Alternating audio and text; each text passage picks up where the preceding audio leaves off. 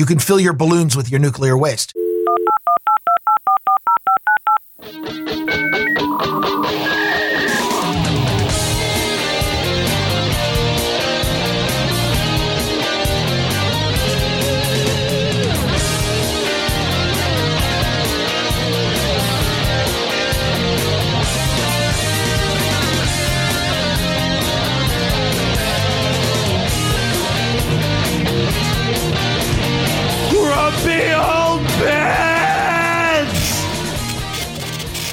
Hello and welcome to episode number 205 of Grumpy Old Bens for Wednesday, December 14th, 2022. I am Darren O'Neill coming to you live from a bunker deep in the heart of middle America, just outside of Chirac, where I've caught another bug, but it hasn't caught me. And from America's left coast, where I have not seen the Zephyr go by in ages. I'm Ryan Bemrose. You need a uh, telescope. I think Uh, yeah, really long range. I also need the Earth to be flat. You need, well, you, or you need a perch. Go high. Just keep go higher and higher and higher. What are we talking? I mean, how high? Let's see. I bet I could calculate that, uh, assuming, well, assuming a spherical Earth, which I do. Um, Oh, you're not into the flat Earth be thing. several hundred miles high. Sir Matthew would be the only one mad if you said you believed in the flat Earth, and I don't think he listens anymore. So it's okay. It doesn't matter what I believe. It it's really all about what I'm willing to argue for the purpose of trolling. Ah, well, that also helps. That also helps. I caught another stomach bug or something. So if we need to Oh, truncate the why? show, I don't know. Have- I don't Have you tried not getting sick? No, I guess not. But I do You have a, do that. a new Gatorade here I can open up. Woo! See, I'm nice the one trying to get sick because I'm too stubborn to start the stove. Well, yeah, you just had 54 degrees in your home. And it is, the, the current temperature in this room is 54, which is 20 degrees warmer than it is outside. Wow, it got cold there. Although it's going to be like in the teens here next week. Yeah, we don't normally get temperatures like that unless, and people stop existing. But Everybody freezes to death or what? I mean, yes, because we have a very sizable homeless population in the region. And, Oh, you know, when it gets to 34, you know, just above the freezing point for those of you who use that weird system that isn't US, it, you know, uh, anyway, when it gets that cold, you just, people issue blankets and coats. I mean, you know, our, our tax money goes to coats every single winter. Like, oh, just throw them out on the street and people use them. And, and, you know, those tents are really well insulated that are on every sidewalk. I don't know exactly, but there's a big difference in livability outside between 34 Fahrenheit and 14 Fahrenheit. oh yeah. It's, And- is life and death, literally.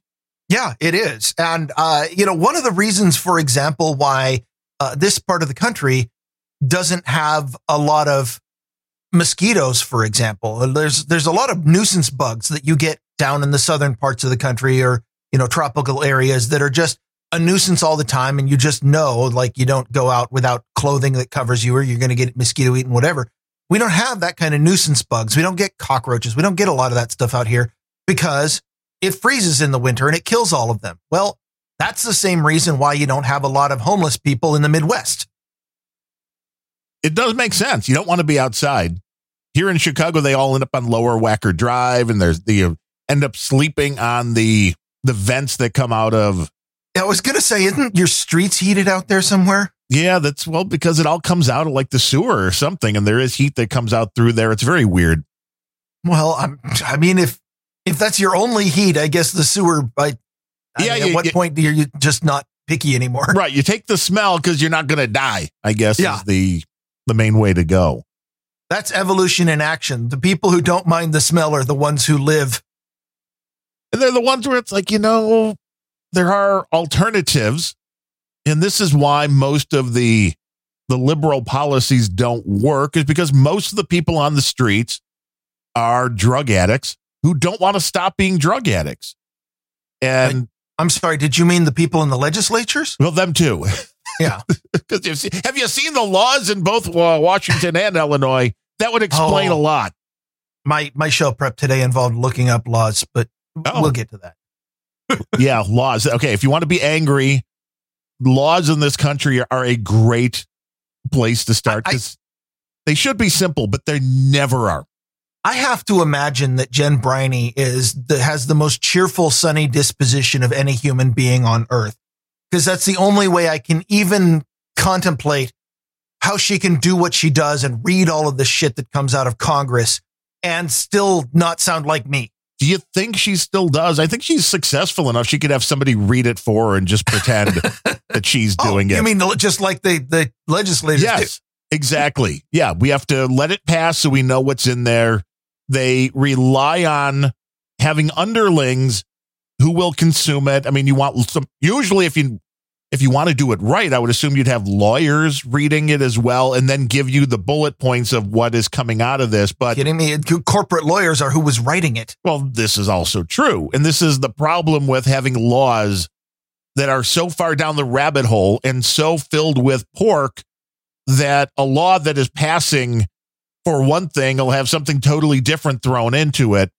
And that is the one thing I don't even understand why I mean, I get, I understand why it's all about money, but I would think there would be rational people on both sides who would be all for, you know, a law should only have one topic in it. Now, there may be multiple parts of it, but you crazy libertarian, what the hell are you trying to destroy our country? Trying to make the whole system easy for people to understand and not have to have a legal mind. I mean, you look at what. How are you going to attach all the pork to the National Defense Authorization Act if you can only put one topic in each law? Exactly. That would be better. Then you would own the money. You know where it would be going. Kind of.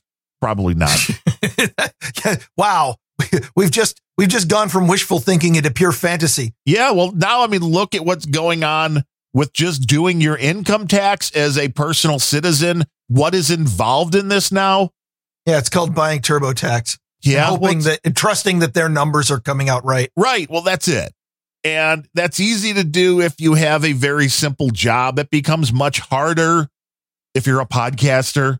You know, I mean, these kind of things uh, for what you can deduct and what you can't. And this was not really that much different than when I was just doing web design full time because you need a guy that knows or a gal, don't want to misgender, that knows how much do. you can take off of and claim for your mortgage and for your heating and air conditioning bills if you're working out of the house.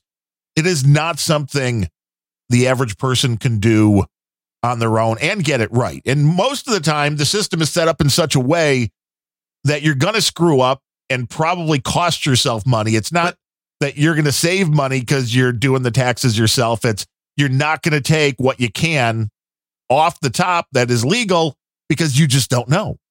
But you know, Biden's got your back on this one because he hired 86,000 new IRS agents uh-huh. who are going to helpfully tell you exactly how much you owe. As and then, as they're dragging you through the streets at the barrel of a gun, taking you to jail for not paying. Yeah, taking it, it from you. Yes. Yeah, there we go. really, they're going to have you upside down and they're going to be shaking you out, seeing what comes out of the pockets. That's what, the new IRS. You remember who uh, Dave Barry was? Probably yeah, the comic, be. right? The uh, yeah, well, he was a, a, writer for the Miami Herald, but one of the funniest guys I've ever met, and uh, one of the throwaway jokes that he said way back in the day that has stuck with me because it continues to be correct every time is, you know, eventually they're just moving toward the 1040 super, super, super easy, which has only two lines. Line one, how much did you make last year? Line two, send it to us. Yes. That's welcome to socialism. No, actually, yeah. that's communism. that's communism and then we tell you what job you can and cannot do. I mean, we've talked about that. If you if you're out there and you have sold anything online, like on eBay or something this year, be ready to pay taxes on it because the levels, or is that starting next year? Maybe starting next year. Or is it that? No, I think it is on the taxes for next year. So I think it's already started. Like if you've gone oh, over 600 bucks, the 600, yeah. That's well, already in place. I think. Uh, the argument is that you will owe money on the taxes no matter what. But, you know, there's still minimum income levels and things like that. That hasn't changed. The one, the big, the $600 thing is, uh, that all of these transaction companies are now required, like PayPal, Venmo, etc., to report you to the IRS if you made over 600. And that's the big change because that number used to be 10,000. So yes. You had to take in $10,000 on PayPal or eBay or something before they auto submitted a form to the IRS on your behalf. And now it's 600, which is going to catch a lot of people like scrapbooker people, people who have a bunch of junk in their house and sell it on eBay because they want to get rid of some extra stuff are suddenly going to realize that they have to file, including a, a, what, a 1098 or form, whatever the, the supplemental form is. Yeah, for the profit and loss. Yeah. It's like you, if you have, Which is going to take a bring come yeah, come as a surprise to a lot of people. right, like if you make crafts or something and sell them on Etsy and you're selling something for 50 bucks, but it costs you $40 in material plus labor, then you're really only making $10, but you're going to get reported for all 50. So then it's Yeah. your responsibility to prove what part yeah, of they're that was reporting profit. you on revenue. Right. And people don't get that. It's like, but yeah, I mean, even the stupid thing when we ended up buying what ended up being a duplicate Titanic Lego, I think it was last year, which to sell it at a break even point was like $895 or something on eBay. So that the payment that was back to me was exactly what we paid to Lego for it. Of course, that's still going to be reported as well. You took it $900. Like, yeah, but I didn't make a penny on it. Go go explain that one to the IRS. Yeah, well, you know, on the plus side, you you have you have two ways you can handle it. One is you can just pay more taxes, which is of course what the Biden administration wants. Or two is that you can spend 5 days worth of your time, whatever that time is worth, trying to dig through all of this awful tax code and lose 5 days of wages. Or three, because I'm terrible at counting, is But You you, were a math major. yeah, that's why I'm I, that's why I'm bad at arithmetic. Oh, that makes sense. show me some differential equations. I, I'm right there. You know, complex calculus, I got you. Arithmetic, Three Need a calculator. three. No idea. That seems way too hard. but the third the third option is that you pay somebody. So either way, no matter what, it's going to cost you extra money. Either you send the extra money to the IRS, you sp- send the money to uh, an accountant or tax prep dude, or you spend your own time, which is effectively losing money. So this is guaranteed a money loser for everybody in America, no matter what. And the main thing is at this point, in order to be able to prove your profit and loss, you actually have to have receipts. And that's the one thing a lot of people don't have. No, nobody keeps receipts for small shit. If you're doing a business, you probably should. But if you're selling stuff, not as a business, just like, oh, yeah, I bought this last year and didn't need it. So I'm selling it on eBay. Then, yeah, you have to have the receipt. Otherwise, you're going to get ganked on the whole amount. So be ready for that and always And- keep your receipts. And again, who keeps receipts? Nobody. my, my wife yeah. does. Now that she bought this, this was like two Well- years ago. The little, uh, the little People are going to start, yeah.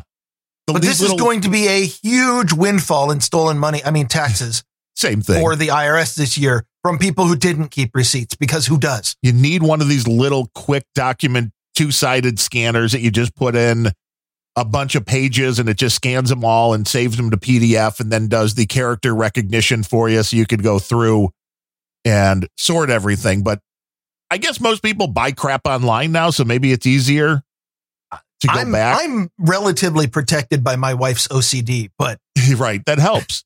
Having records for everything, but just be aware because the government, they want your money. They said no new taxes. I mean, Joe Biden has said multiple times if a family makes under 400,000, they won't pay a penny in taxes. So I think there's going to be a lot of people really upset when the bill comes. They're like, but Well, Joe you- said, uh, there is actually, I mean, he's he's not entirely wrong. There is a method that involves paying no taxes, and then they throw you in jail. Yeah, but then they're like, well, how do we get out? Well, you got to pay your taxes plus fees plus. Then I said the, I think in one of the previous Uh, episodes, and you have to swear fealty to the wokeness. that may be. I think If- I mentioned if you've one of ever said anything Republican on Twitter, you're never getting out. Well, right. That's why it's scary now on Twitter, where I can't get a blue check mark. Elon, what's wrong, buddy? I went just You to can't? see to go through the process, and I clicked on the "Give me a blue check mark, bitch" or something. The button was like, and it was like you're uneligible right at this point. I'm like, what do you Oh, mean but- uneligible? But have they have they actually started the the pay for Yes, what the Twitter whatever it is? yeah. Twitter Blue, there is. It has started. I have can you noticed. be uneligible? I don't Not know. everybody was eligible. I thought so too. It's like if you're willing to pay the eight bucks, And I don't know. At first, I'm looking through the uh, the requirements for it, and one of them said that uh, you had to have a profile photo. I'm like, oh well, maybe that's it because I, uh, you know, it's a Funko Pop rendering that I use as the, Yeah. the photo there. But I look, Well, you and there you've were seen other the people. line art drawing that I use for everything. Well, you're like, yeah, just the little cat. The uh no, but it, yeah, I know you, the cat's on your shoulder, acting like it's going to kill you or something. Yeah. but I went through, and there were other. You know, I was interested because there were some other no agenda uh, producers that already had the blue check mark, and some of them did not have a photo. So it's like it can't be the photo. Or, you know, maybe they're inconsistent. This could also be it. You know, it's like So- why why are we not eligible? I want to know. It, it, it's also possible that they've listened to your show and you're never getting a blue check mark. I thought Elon would like my show. I'm like, hey, Elon's doing some fun stuff. The other now, if I understood, if you were on a uh, the hard left, you would listen to my show and be like, we can't give this guy any any platform, which is basically what they did to Trump. Now that the Elon stuff comes out, and I know who cares, but they were. Well, I think Elon cares. he he seems to yes it seems very clear that twitter's like well back when the trump thing was going on well we can't really find any infringing things any infringing posts that he actually made but you know we're going to block him anyway Yeah, it was the ends justify the means.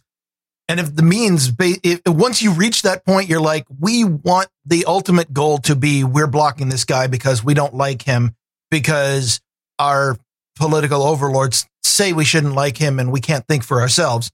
Then it's not a practice of trying to find something that he did wrong to see if it's bad enough. It's a fa- practice of find anything that you can make the excuse for. seems about right Yeah. but it shows you the system and what it was which was not exactly fair and not exactly consistent No. then again No. life neither fair nor consistent Social media consistent. I don't get it. it should just be an area where people could have free speech but no This, by the way, is one of the reasons why I have no hope for AI is we are training all of our AI. but uh, We have woke people training our AI right who do not have anything resembling a consistent worldview. It's situational ethics. It's ends justify the means. It's we've decided the result at the end. And a lot of them don't even understand that they're thinking this way, but we have decided what we want the outcome to be. Now let's go through some torturous logic and come up with how we get to that outcome. That is, in fact, the way of thinking in cancel culture. And we're training, these are the people training our AIs.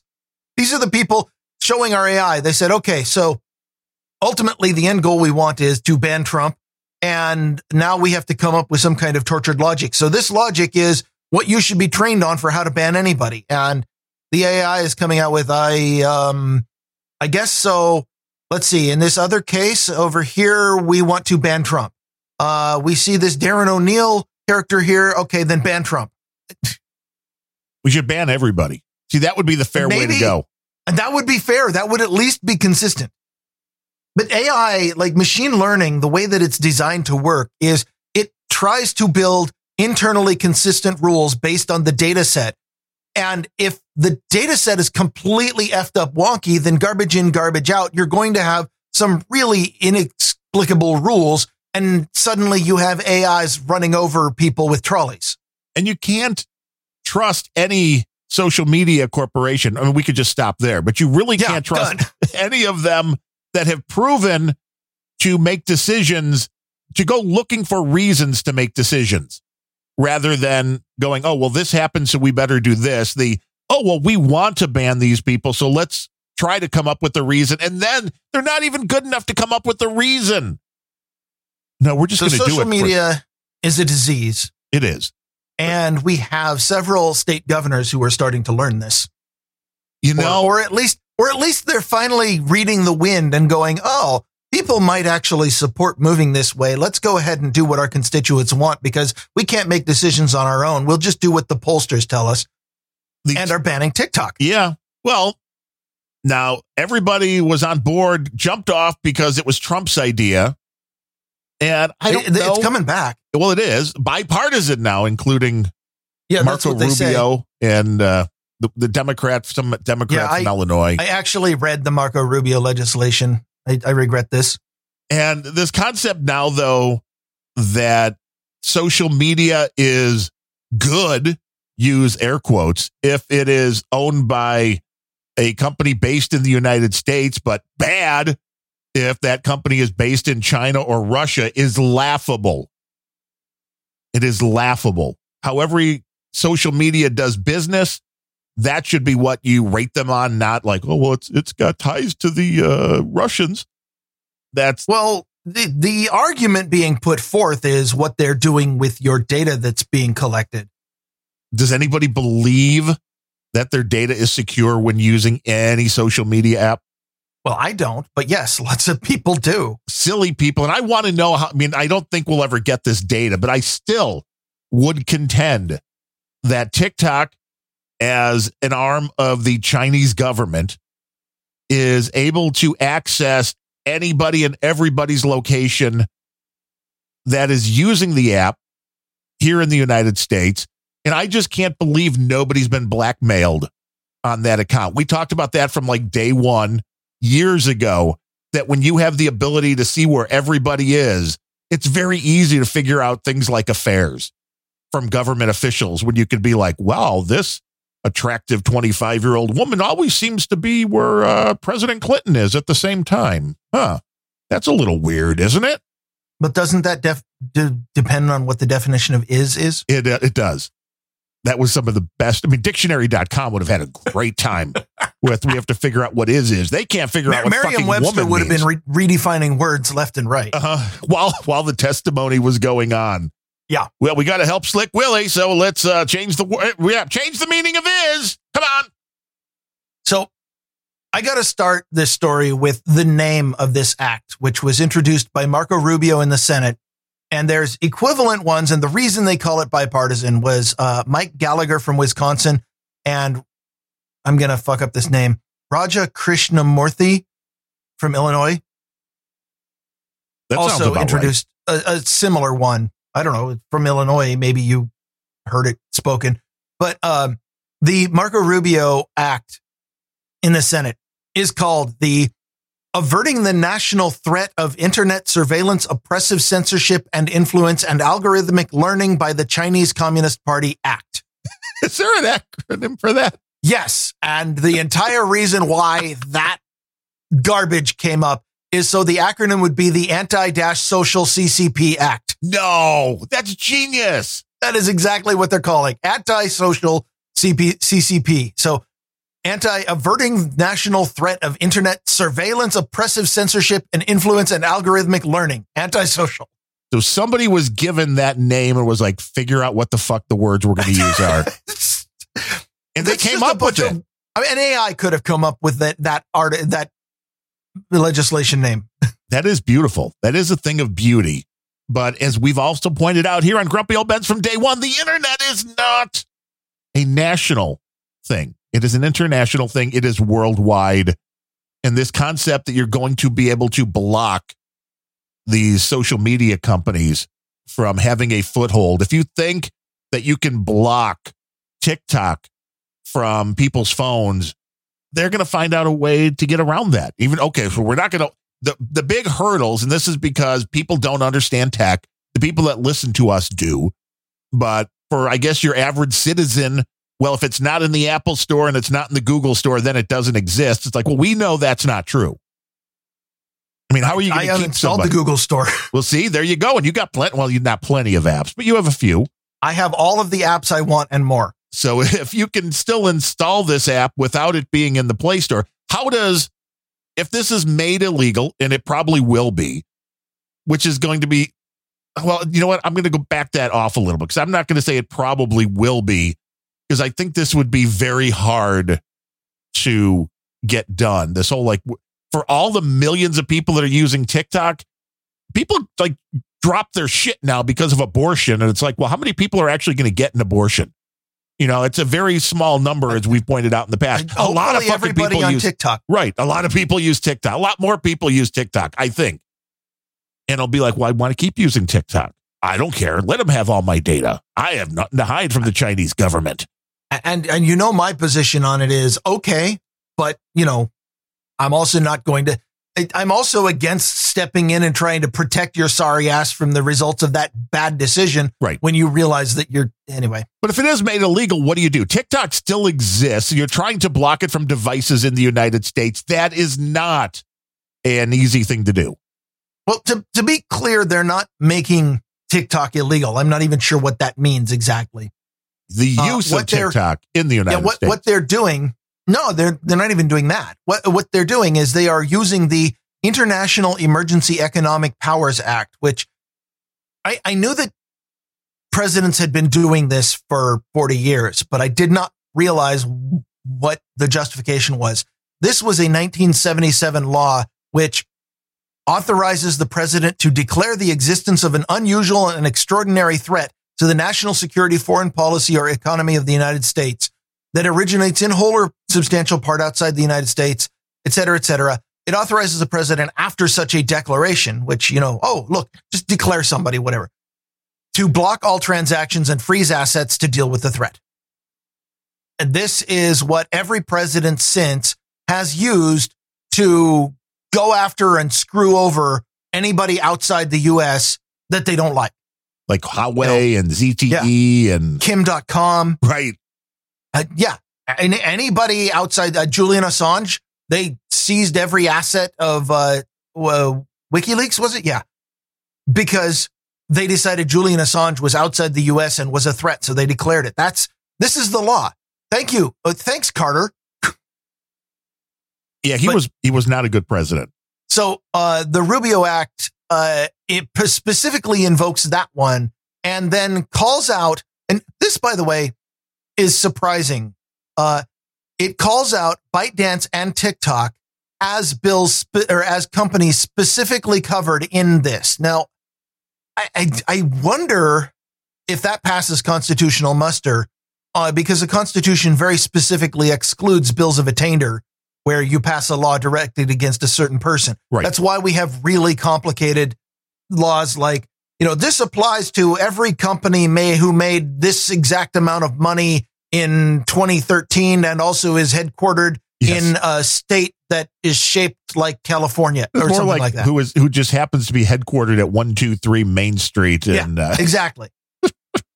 and, and we have laws like that because the Constitution specifically, it, it, it well, it, it specifically bans bills of attainder, which in the original days meant you can't pass laws that put somebody to death. You kind of have to have a court system do it.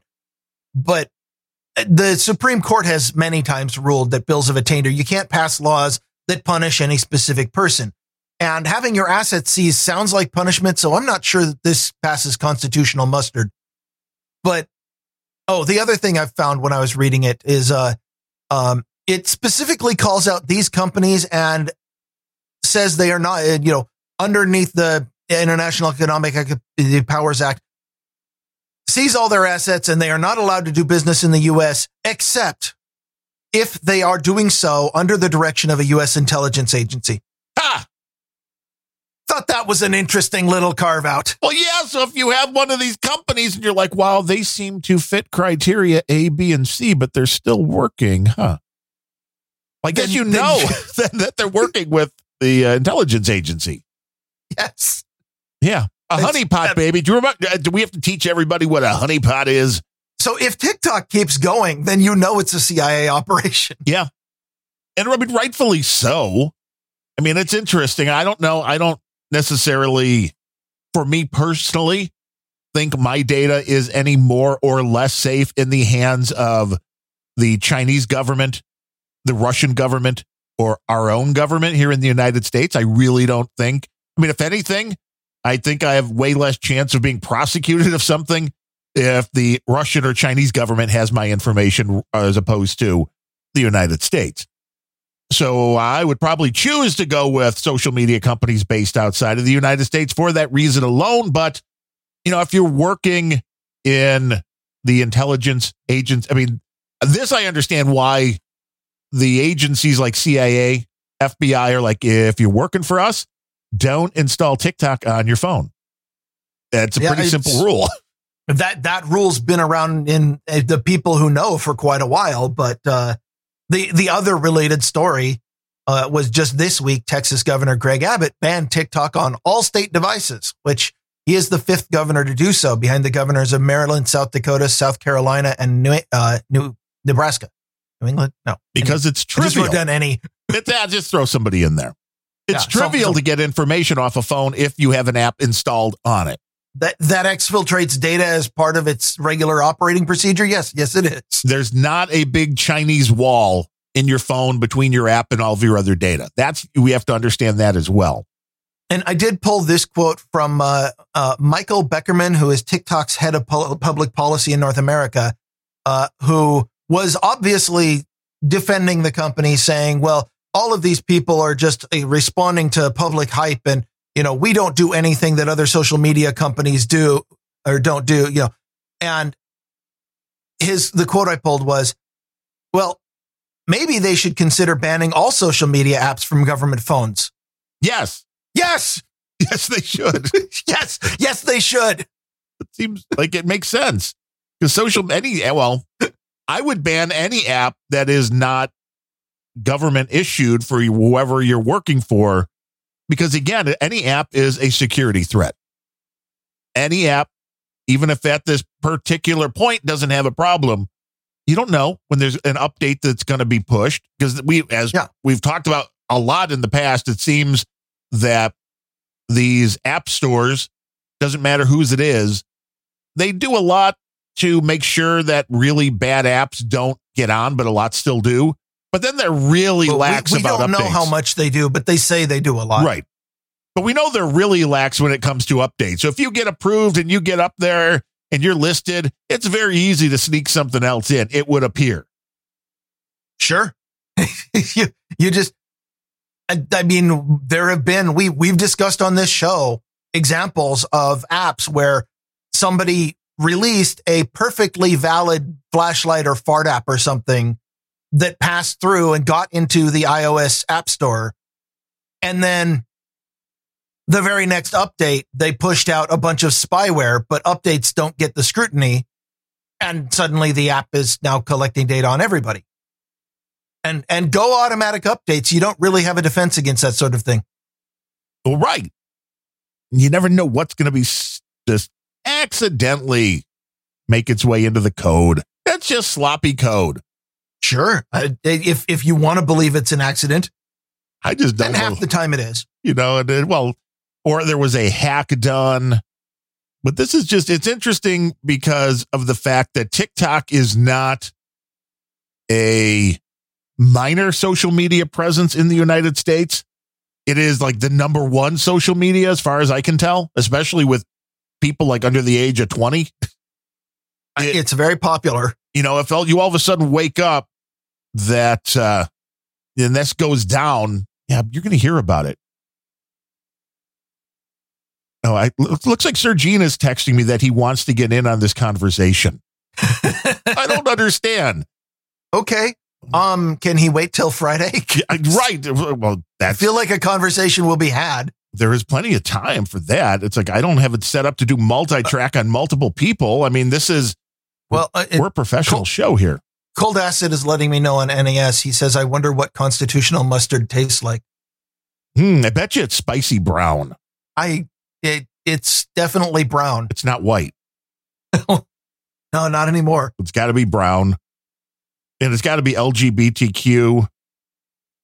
He says, I have money for Bemrose. So I don't know. Uh, I mean, this could be something But- you want to hear. I well, I do like money. I mean, this, uh, Oh, I had one other quote from uh, Mike Gallagher from the House. Uh, I, I I pulled this one. I liked it. TikTok is digital fentanyl. ooh. Yeah. I mean, I've heard other people say bill. that. I've heard that. And it's like, that's an interesting way to put it. But I would think that that kind of goes for the internet as a whole. kind of. you know, it's like I don't really see that as just TikTok. It's like I don't think TikTok is all that different from Instagram or you know any that, of this. that was that was my point bringing up the TikTok head of public relations or whatever uh, was he is his entire argument is you shouldn't ban TikTok because we're no worse than every other social media network and I'm sitting here going I agree with almost everything you say but we should ban TikTok and all other social media networks At least at for least children people- under, under the age of 25. And that, by the way, I is I, I don't I don't support banning anything in from the government. Uh, for one thing, It- let, me- I mean, let me be very clear. I'm going to stay consistent. I don't support what Marco Rubio is doing for the simple fact that I don't think I think that the government is the wrong place to do this. But people need to uninstall these apps. People need to stop getting hooked on them. Um, government is the tool that everybody looks to uh, I, I don't necessarily have a non-government solution, but uh, for your own sanity, if you're listening to this show and you have a bunch of social media apps on your phone, then you don't actually listen to this show. Yeah, and if you have installed TikTok when it first came out and we're like, well, that was a waste. I'm never going to use it, but it's still on your phone. Delete. Uh if it's on your phone, then it's been sending data, even if you don't launch it. Huh. That's that's what these APIs do now. Facebook started that a few years ago. And a lot of people still don't realize that that is one of the big dangers. And again, it's not just the information that you're uploading. Like TikTok, it's not just waiting for you to do a video, it's always got access to your Oh, yeah. information. I mean, if if you browse with the app, you don't have to upload videos. If you browse with the app, then basically everything your phone is doing at that time is actively being sent along with your data, along with your browse requests, etc. If if you're not actively using it, then it just batches up that information and sends it in a burst, like you know, once a day. But we have breaking news, breaking information. What is this about money for Bemrose? Wait, is news broken again? Yes. What is this about money for Bemrose? Do we have Sir Gene? Do do we? It says he's not. he says he's connected, but I don't know. It's it's I'm I'm not hearing anything. I hope not. No, I'm not either. I mean, he's not very good with audio. I mean, I, know he was i- like the CFO of that audio company when Adam tried to uh to get that podcasting No- no device wonder it off the failed. ground. The one that didn't work. I mean, that was all Gene's fault, really. ah.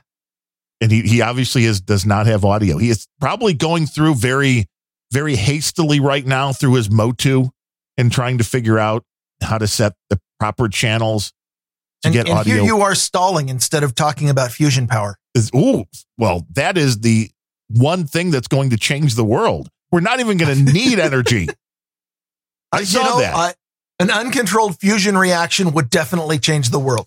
well it could end it i saw that and i'm like this seems to be bullshit But no, what it seems to be is a rare encounter story, which is why I wanted to scoop them like Haagen Dazs. oh yeah do people still listen to rare encounter yes, well that's good all three of them. somebody's got to listen so i don't have to it's like just give me i'm just kind of like that guy in congress that's like i don't want to read the bill to know what's in it i don't want to listen to rare encounter to know what's on it i just expect somebody will tell me if there's something vital on rare encounter Yeah, something about potatoes. That's all I get. They now do the show weekly on Wednesday nights, though. Weekly W E A K L Y. They've been doing it weekly for a long time. Let me tell you, that's the biggest complaint right there. They they have been doing it weekly. That was a pretty good joke. I'm sorry. I, It must I be the I'm cold. Is it delirium setting in? I, it's been there for a while. Well, that's Uh, not a not a surprise to anybody. Here, uh, okay. So the story on the fusion, honestly, I'm not going to go too deep into it because there's not a lot here. Is No, except uh, headlines on every major news organization, like, "Oh my and- God, this is the revolution!" and the reaction of the news organizations is really mm, the thing that I thought was noteworthy because what the scientists working on it actually did, and I should have looked up who did this, but Abel Kirby will have it later today, uh, is they managed to sustain a hydrogen fusion reaction long enough to emit more power than went into containing it, which is in fact a big step because uh, fusion it requires you to compress hydrogen. uh, Hydrogen is the easiest. It, it's also what happens inside most stars. to compress hydrogen atoms and get them so hot and so high pressure that they fuse into helium atoms. And if they finally get that hot, which takes an intense amount of power, and if they finally achieve that and fuse into helium atoms, then they release a ton of power. And the energies required means that if you do this in any really significant amount and in conditions that are not really, really, really well controlled, what you end up with is a crater instead of your city. But is that they worse didn't than do that. nuclear power? It, that's what it is. Yeah, It's yeah, nuclear fusion. it's dangerous. Uh, all of the nuclear power we've had so far and all the nuclear bombs we've set off on Earth so far have all been nuclear fission. You take super heavy elements and you split them apart and you end up with lighter elements and a lot of energy. And the energy is what you want. The lighter elements tend to be called nuclear waste. It's the, one of the reasons why environmentalists hate it so much. Getting nuclear fusion it would be awesome because the waste is helium and water mostly. And uh, generally, I mean, that's effectively no nuclear waste. You can fill your balloons with your nuclear waste. Woo. So that's really cool. But the energies required are insane. And so what they, you know, what they did was they got a capsule like the size of a, a millimeter and they fired 190 lasers at it to contain the reaction and to increase the pressure and temperature in the capsule. And when it finally fused, they calculated all of the energy that went into containing it and the energy they got back out was more, which is in fact critical because power plants don't run for very long if the energy required to start the plant right. is more than the energy you're going to get out of the thing. that So would make sense. big milestone, very cool. Um, they did point out that uh, once you count all of the energy required to uh, to start it up and to run the facility and run everything, they still haven't made back. They're still at a net loss. But just the idea of being able to control a reaction and get a net, I, I mean, this I don't want to turn that down. That's awesome, but it's not a power plant. It's not fusion power. It's uh, also not very much. Well, it's also in- it sounds like not a mature concept So- yet to where it's like, well, next year we're going to have power plants that are using this. No, no, we're looking at 2060. So we're all going to be dead by then. Uh, Well, and that's the thing. Uh, the story that I had pulled up was uh, from the AP. So I'm just going to pull. They, you know, they had the last couple paragraphs. You know, uh, journalism these days is injecting your own opinion into the last couple paragraphs of an otherwise factual story yes. and calling it news. uh-huh. So AP's last couple paragraphs, uh, they quoted a University of Michigan professor. Professor is the only thing you really need to know. Uh, who says, "Well, if we want to prevent further climate change, we're going to need more diverse options of energy production to deploy, and fusion is included in that. Um, climate change, of course. The whole reason why we want this so much is because it's the obvious solution to climate change. Duh. If we want to solve climate change, we just turn on new fusion power tomorrow. The problem is the tech is not coming soon. Right. It's going to take dozens of climate points of no return before fusion power becomes a viable power supply. Well, and this We're- is the problem with the people that are like, oh my God, if we don't do this within X amount of time. We're they, every single time they're like, we're at a point of no return. If we don't shut down the entire economy now, the world will freeze. The world will burn. The world will have storms, whatever it is. We have passed, you know, you can count almost every year. Somebody is predicting a climate change point of no return. We're going to have dozens more of those before we have a chance at fusion power. This is, this technology, it's very cool and I'm glad they're working on it, but this is a long way off. This is not a power plant, not even close. And here is my fear, and here's the reason why the story got me a little excited. It's just like battery cars. Right. Some statist wonk is going to pass a law and say, well, we need fusion power to fight climate change right now. We cannot, we are all going to die by this Thursday if we don't have fusion power. And the only way we're going to get it is if I pass a law banning all other power sources and forcing the tech market or the tech to market before it's ready. This is what they did with battery cars. I can totally see this happening with anything, anything somebody points to and says that can fix climate change. People are like, well, okay, in that case, we'll just ban all other technologies at gunpoint and we'll bring it to the market before it's ready. It won't be safe. It won't be efficient. It won't be economically viable. And if there's any justice in the world, then at least it'll be a woke city that somebody ends up destroying when an uncontrolled fusion reaction and not somewhere important. Yeah. Our producer, Net There are a lot of who is- morons who believe the key to innovation is shutting down all other viable options. It, it gets on my nerves. Sorry. Yeah, our uh, producer, NetNed, who is out of the Detroit area, says, and I quote, the University of Michigan is like Mecca for liberal douchebag jackasses. Yes, I believe So, that. I mean, yeah, that's uh, kind of says everything you need to know. And all this stuff, or at least most of this stuff, in theory, is a great idea. As you said, the electric cars, great in theory, but not if you roll them out when you don't have the ability to charge them. It's not good to roll them out when they don't have the range that people need. Yeah, it's it doesn't make any sense if you don't have the capability to charge that fleet of cars with the current electrical grid, why you would roll that out because the end result is going to be everybody's going to be stuck at home, which, oh, wait, maybe that's what they want. well, not if we can get fusion power to power the electrical grid. Duh. Well, then we could just run, we could have our own little fusion right in our car and it would never have to gas up ever again. I don't see why, you know, the, the socialists in government, why don't they just fix everything at once by abolishing scarcity? That would be true. That Free resources for all. well, that's what they want. Well, that is kind of what socialism does. Uh, there is one other update, and this is a sneak peek from Rare Encounter later where they will actually know what they're talking about.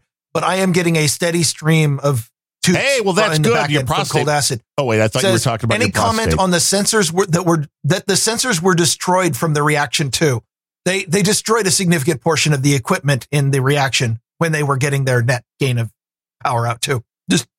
So, so so not so only, that's not quite a, a viable tech yet. yeah, I was going to say, not only is it not viable, but the equipment f- fried while they were testing it. That's that's a great idea. But let's put it on the headlines of all the news so people think there is a revolutionary energy that's going to save everybody soon. It's the typical way to go. I mean, it's again, well, Joe Biden was probably the reason. He's so great. He's been doing a great job. Yeah, I don't buy it. No, in fact, I can't believe you said that without gagging. I know because of facts and uh, and figures. And Joey's getting mad that people are pointing out that he's old, which is funny because he is. He's old. Even the people who voted for Biden are starting to go, you know, this isn't going quite as well as we hoped. I The- think they were fact- hoping he would be dead by now. And and and the alternative is what? Kamala. I mean, what? You know, we have not heard. And maybe I'm just missing something. If somebody can point me to any recent Kamala footage, it's been a long time, it seems, since we've really had a Kamala word salad article, which is what you always get if she's saying anything. Are they hiding her in Joey's basement now or what? Because I haven't seen anything in a while. But yeah, you're right. Nobody wants that alternative to I, to Joey I- being gone. I- imagine for a moment, and you know, I'm gonna go and step into the fantasy. Somebody audited the government and started just just went and went through like all the tech companies are doing, and maybe you know let go all of the people who were contributing absolutely nothing and just being a drain on resources. And eh, okay, Everybody would be out of a job.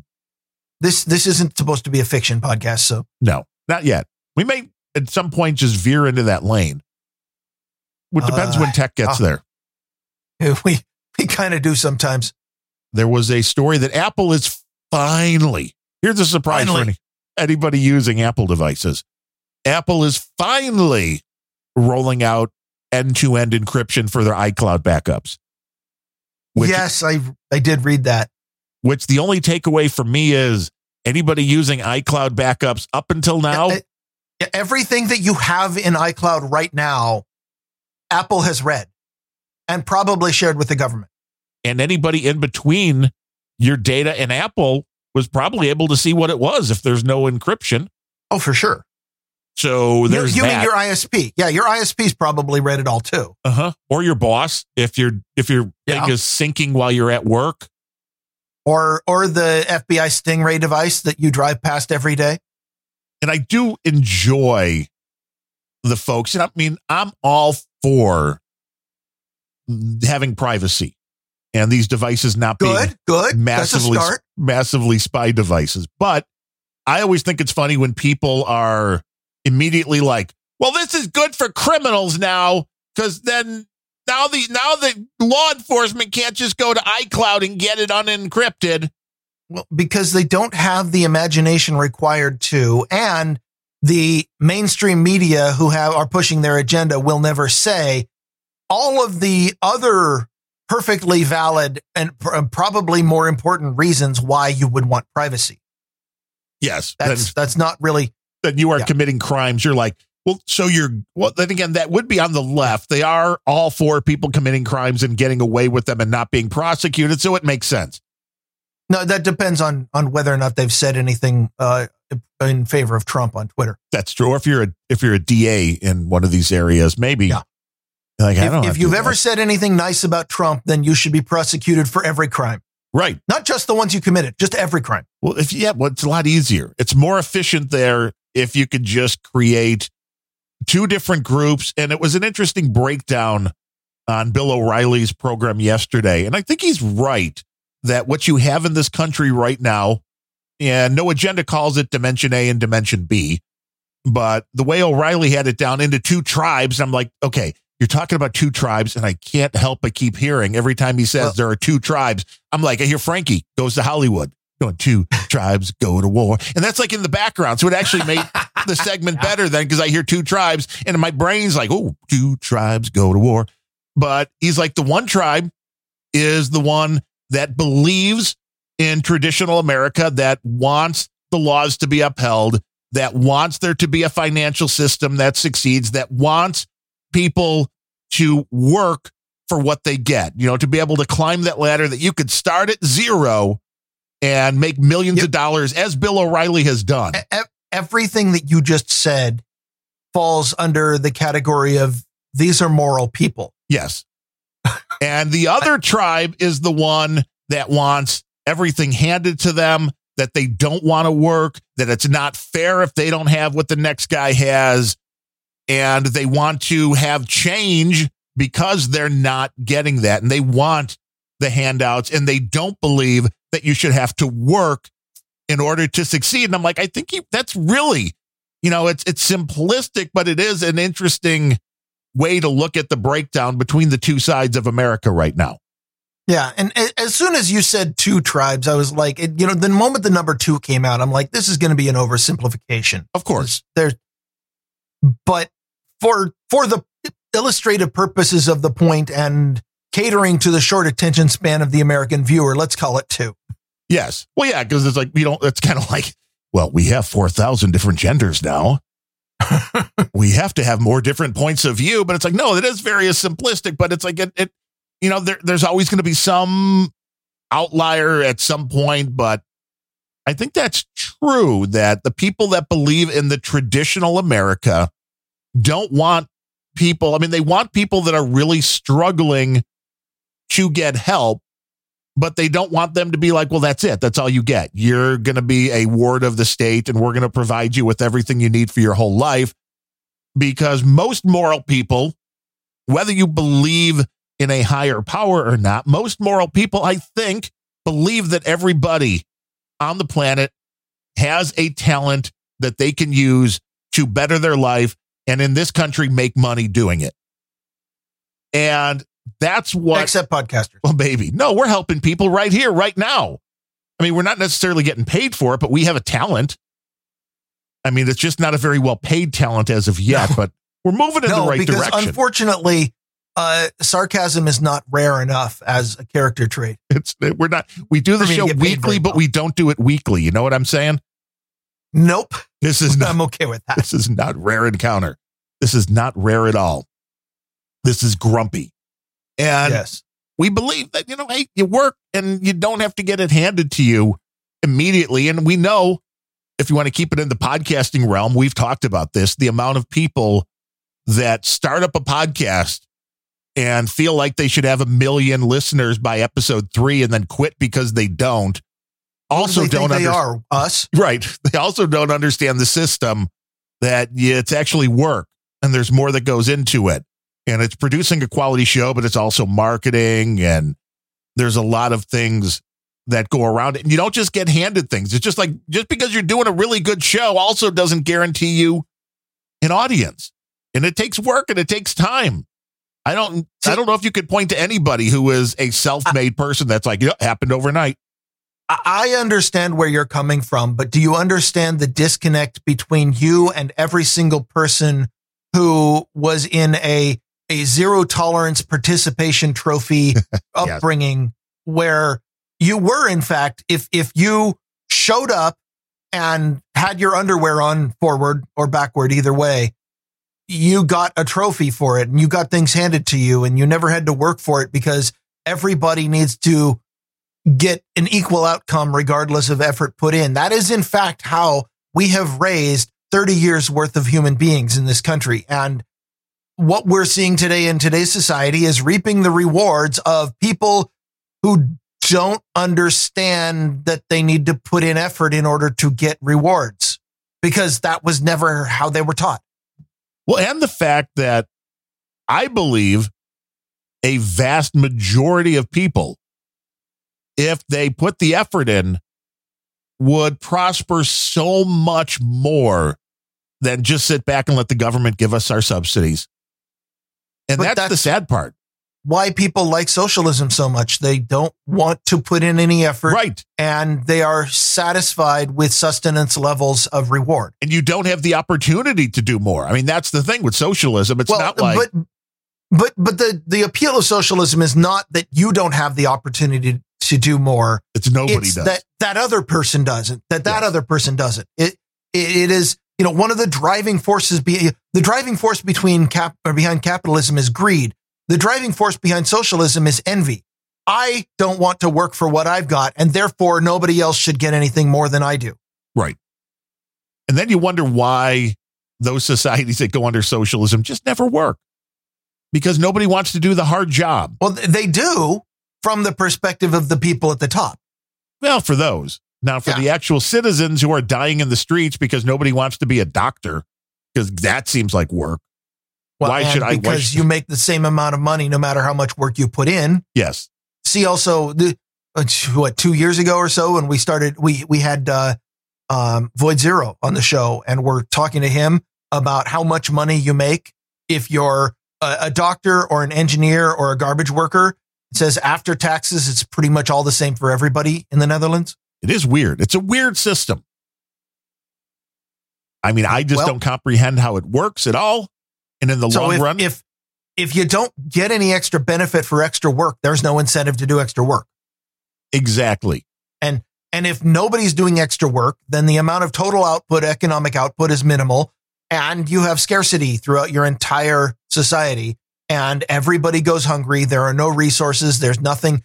Uh, this this is an inevitable result of the system, but people are constantly fighting against even the argument that, well, socialism causes scarcity. It, it, it, capitalism is absolutely the best way because it harnesses the human greed to incentivize more economic output. That is why capitalism is good. Socialism harnesses human envy to minimize economic output. And when these governments then track what you're making, I mean, somebody like Void Zero, very talented, he can make a whole lot of money by offering his services to the world over the internet. But if you and have instead, to, he just offers them to the no agenda community. Exactly.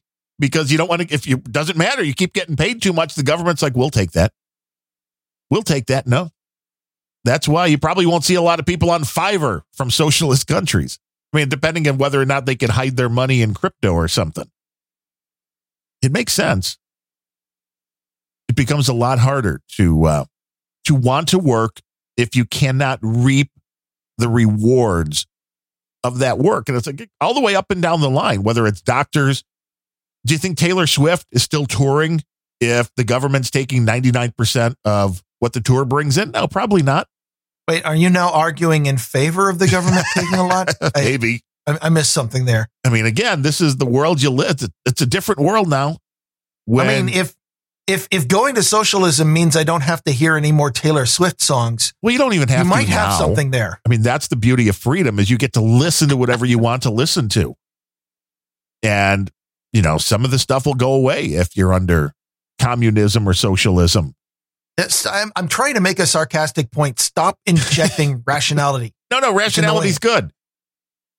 People need more rationality in the world. That's what we need. Uh, I don't get it. Rationality or the world? yes, okay. Chrome 108 supports passkeys.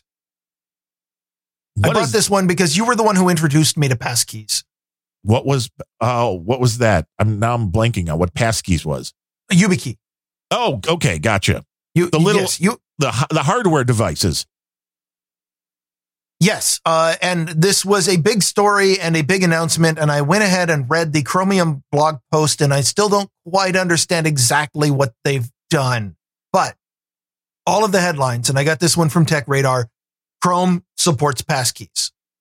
Um, whatever Which- supporting means. It always ha- I mean, it has because I mean, I've logged into the only thing I really use it on all the time is my Google account. So if I go using Brave or Chrome, which are both using Chromium, obviously, that it supports putting the key in. When you try to go log in, it's like, aha, we don't recognize this device or this browser. You got to put the little hardware key in and then touch it. And then it'll, as long as you say, okay, we'll believe that this is, you know, once it authenticates, keep that in the cache. You don't have to do that every time. But the first time you use it, it does accept. No, I don't know. That would be interesting if it was like you had to have that security key in in order even to use Chrome. That would be interesting. Well, the so the the Tech Radar just says Google Chrome now supports passkeys for everyone, and I I, I was hoping you'd be able to explain this to me, but I think this is not going to work. Uh, they are ta- the first. They start out with a paragraph about how biometric authorization will replace passwords. They hope so anyway. Although it's, yeah, it's there's a lot of people who really want that. I know that when I just did some, and it's on Windows 11, unfortunately, my Dell laptop, that for the first time after an update, so I don't know if this just came with the latest Windows update for Windows 11, was do you want this to store your biometric data in order to use the fingerprint reader to, in order to log in rather than using, and I was like, that's an interesting. And- and that's a- That's a disturbing trend, by the way. It- you, if if there is any piece of software that you absolutely have to put ironclad trust in, it's whoever manages your password. And at this point, every single browser, every operating system, uh, every app, every uh, every piece of malware, all wants to manage your passwords for you.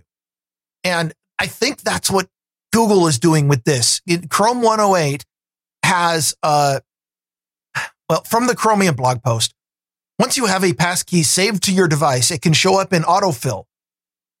A, or, uh, oh, now you can manage your passkeys from within Chrome or within the Google Password Manager. And again, you know, I don't trust Google as far as I can piss up a cliff. So I don't want, I, I will never have Chrome or Google Password Manager store all of my passwords. So I'm not going to be, I'm not the target audience for this, but once you have a passkey saved to your device, it can show up in autofill. Am I missing something? Does that not defeat the purpose of a passkey to save it to your device? Yeah, because the passkey seems like they're talking just a fill-inable username password kind of a thing, where the YubiKey, the hardware keys are just that. They're hardware that need to be in to verify the authentication of the person you're dealing with, where the concept being that while another person could possibly get access to your username and password, they could possibly get access to even your laptop or desktop. But without that extra little hardware key, that's a little USB key that you plug in, that is unique. And without that, they will not give access to the So- account. My understanding, at least this is definitely true with the YubiKey as, as you use it, but my understanding of, of passkeys, and YubiKey is the example given in every article of what a passkey is. But my understanding is that the entire point to this thing, it's a form of 2FA, a very powerful and, and secure form compared to others, especially compared to sh- stuff like SMS. But it is as as any security measure is, it is extra friction in between you and logging into whatever you want to log into. And everything I'm seeing from this Google blog post is all about convenience. You can now take the something stored on your passkey, the, the essence of the passkey, whatever that happens to be, crypto keys, I'm not sure, and put it into your Google password manager or the Chrome pa- password manager. And then Chrome will automatically log in for you without a password. This to me doesn't sound like it's improving security at all. And I mean, even, even disregarding the part where Google is completely untrustworthy and should never be the people implementing this. How does it improve security to take your 2FA device and store it so that your browser just has it without you having to do anything? It Am I doesn't. missing something? No, I mean, it doesn't. Like, if this is just replicating that hardware device so you don't have to put it in, that would seem to be, uh, I, I- from my, I'm, I might be reading this post wrong. The the post will definitely be, and and the link to the Chromium blog will definitely be in the show notes if somebody wants to tell me that I've completely misread this. But I I read the Tech Radar story. I read another uh, AP story on this, and I read the the source, the Chromium blog post, and everything about it seems to be talking like the big benefits that it's talking up is you don't have to use password. Everything just logs in for you. And I feel like they're entirely missing the point of passkeys. I, I understand that passkeys are touted as a replacement for passwords, but that doesn't mean that your browser just auto logs into everything without you having to do anything because that way lies your computer not being your computer anymore. yeah, and it's interesting if they're just using something like a YubiKey to to verify. And once you're into Chrome, because they are saying it is with the Google Password Manager, so it's kind of like the I mean the password system that I use. You do have a master password. Once that's in, then you, all of your crap is unencrypted for that particular session. Yeah. And and for any of your Chrome extensions to go ahead and just, you know, do anything with you want being fully logged in or Pretty much, or any, still any nowhere. JavaScript from a page that just happens to get out of the sandbox. Which is still nowhere as secure as using the YubiKey the way that it was intended No, to be used. And I it- just feel like like storing and managing your passkeys in your browser sounds like a monumentally stupid idea. and it seems like a pass key, what they're talking about is similar to a password, but different. So I don't, you know, I really don't understand what that would be because I mean, if you could set a, you know, 50 character password, I don't know what you need a pass key as opposed to how that is different. If it's something because a that's lot of- auto filling, then what? Because a lot of security people are saying you need two factors of authentication, and then a lot of of tech enthusiasts who we already have established don't know anything about tech but really like it have said, well, if we need a second factor, let's go ahead and make it biometric. And I think that's what people are doing. I don't know. Yes, it's like you'll be There able was to one other- control your passkeys. Well, oh, I don't, I don't get it. there was one other disturbing thing of in this article. Um, and they, it was, it was almost a throwaway paragraph, but it was uh, another feature that, that Google will now support. And it says on desktop, it will let you use a passkey from a quote nearby mobile device. Ah, right. It's the, the whole concept. Okay. How, how, first of all, how are you connecting that right there? Bluetooth, right Bluetooth, there. Wi-Fi, Yeah. Bluetooth, probably. Either Okay. yeah, or Wi-Fi.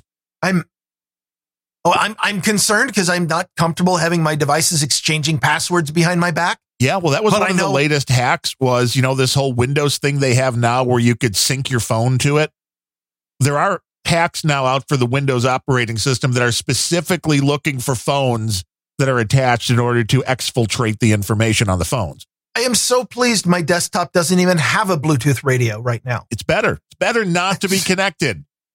I, I, I yeah, I'm just not comfortable with with these things being connected. And then it says, oh yeah, by the way, it it will Chrome will automatically detect a nearby mobile device and use passkeys from that. I'm like that is an exchange that I understand if if you're if you're transmitting uh, uh, you know uh, social media posts or something or or your photos, then it seems really really cool to bring up your browser and it just pops up and says, "We noticed all of these cat pictures on your phone.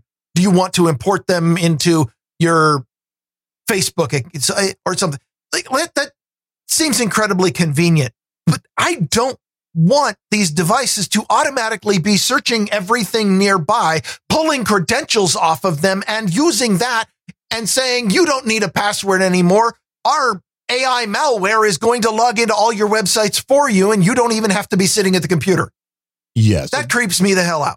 On the uh, 9 to 5 Google uh, article on this, it says, and I think this is actually quoting from something else you can use passkeys to sign into sites and apps that support them. Signing in with a passkey will require you to authenticate yourself in the same way that you unlock a device. So they're making this into just a different, I guess, two factor authentication.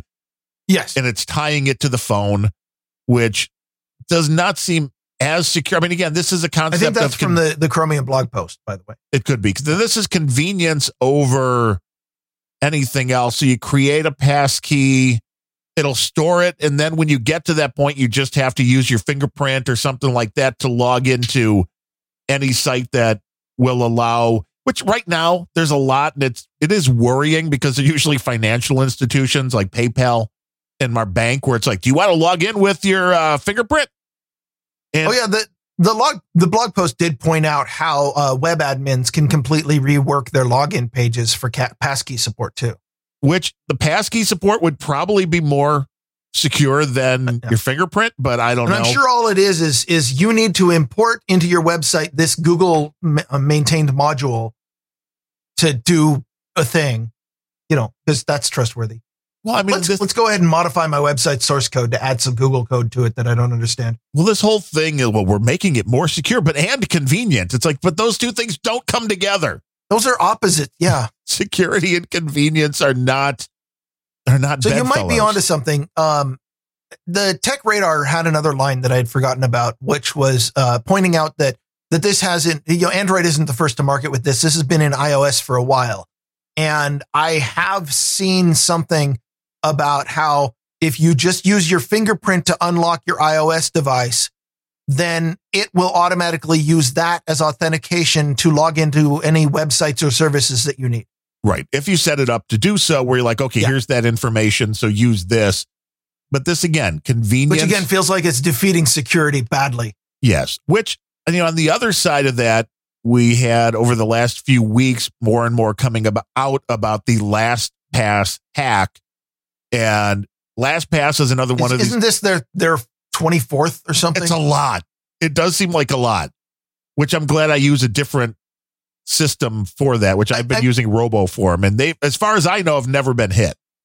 I, I'd like to say that LastPass isn't trustworthy because of their long history of getting hacked. But the one thing that they did very, very, very early is they only store hashes right. that are encrypted. They do not have the ability. You can take everything in LastPass's entire internal database and it still does you no good unless you have a user's master password because right. that's the key to unlock the database.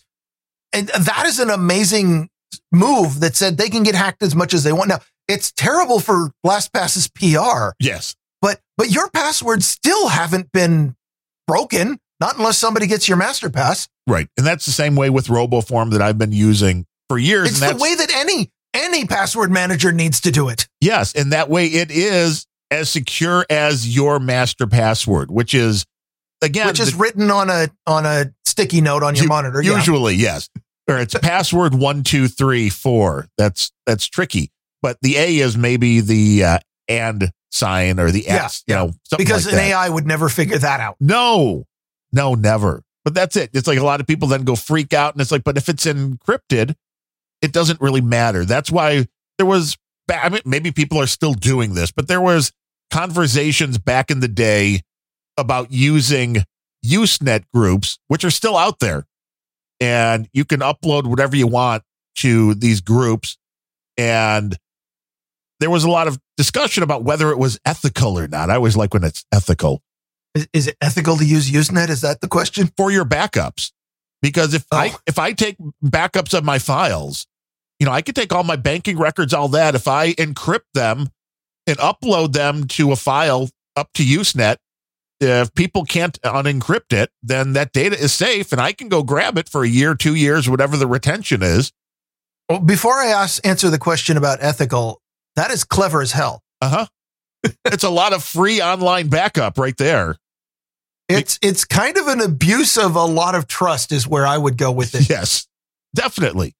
But it it is very usable, especially if you're not storing huge files for certain things. If you really just need to be able to grab it, get access to it from anywhere in the world, that's one way to do it. It is one and way here to do it. Here I've it. been storing my my encrypted pass or beta, uh, encrypted databases in uh, uh, Dropbox. yeah, that's another way to go. Of course, Dropbox can get fairly easily hacked. which is why anything I put up there is encrypted. Yes, it has to be. That's when my uh, wife, when uh, she was working still at the tile store, they had their Dropbox that was uh, that was hacked and all sorts of fun stuff happened because it was like, haha, we have encrypted everything. The Yeah. one I, I I don't remember if Dropbox. I think Dropbox was included in this. There were a number of file storage uh, stories where companies were going out and started scanning the files that are stored. Google Drive for sure does it. That they were scanning for objectionable material. Ah, The- that's I, I don't remember if Dropbox was included in that, but again, the only thing I upload is encrypted.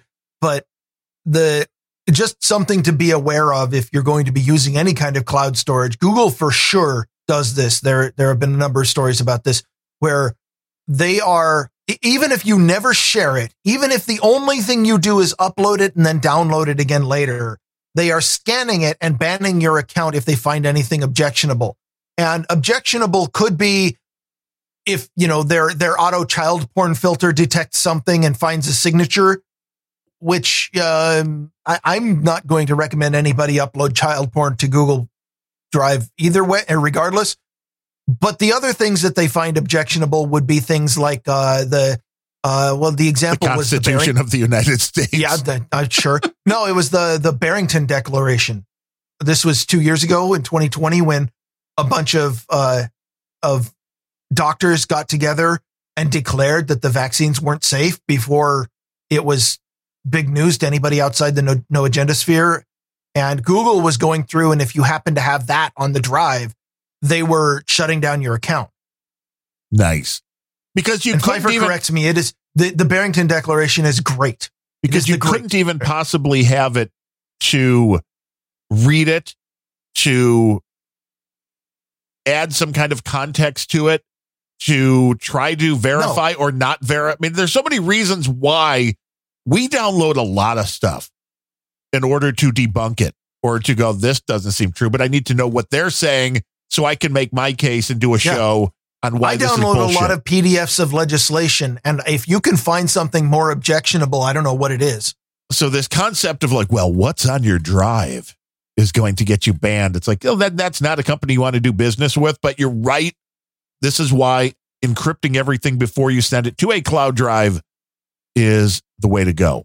And there's And- no and- reason not to do it. Go download Veracrypt and oh, learn how Oh, it's- to use yeah. it. And, and don't don't use like don't right click in Explorer and say encrypt this Right. because you can't trust Windows. Would you like to use your fingerprint to encrypt your?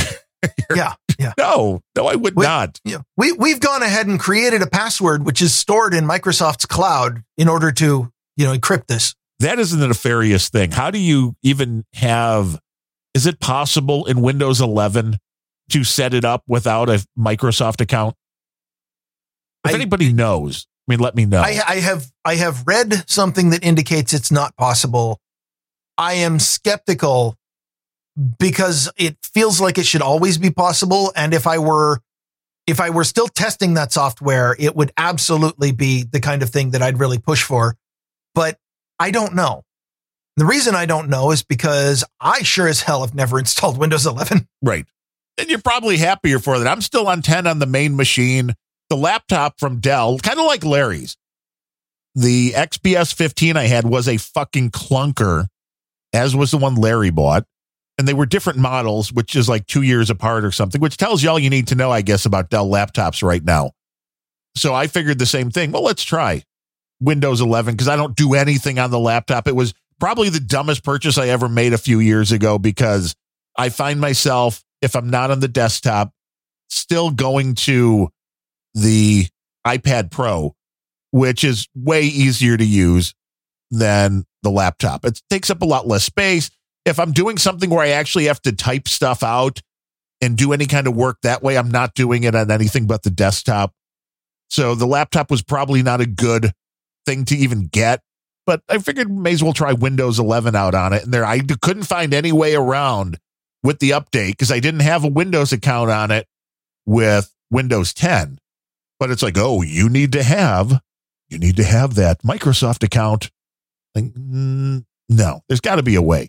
And then you wonder exactly what kind of stuff is being. The main thing is, what are they using that for? And is there some kind of unique identifier that's getting sent out as you surf the web and do your day to day stuff that is a privacy issue, which is what everybody should be worried about at this point. I mean, the, the, it's funny to me doing a full circle back, if I can, Psaki, to the Please don't. the TikTok story.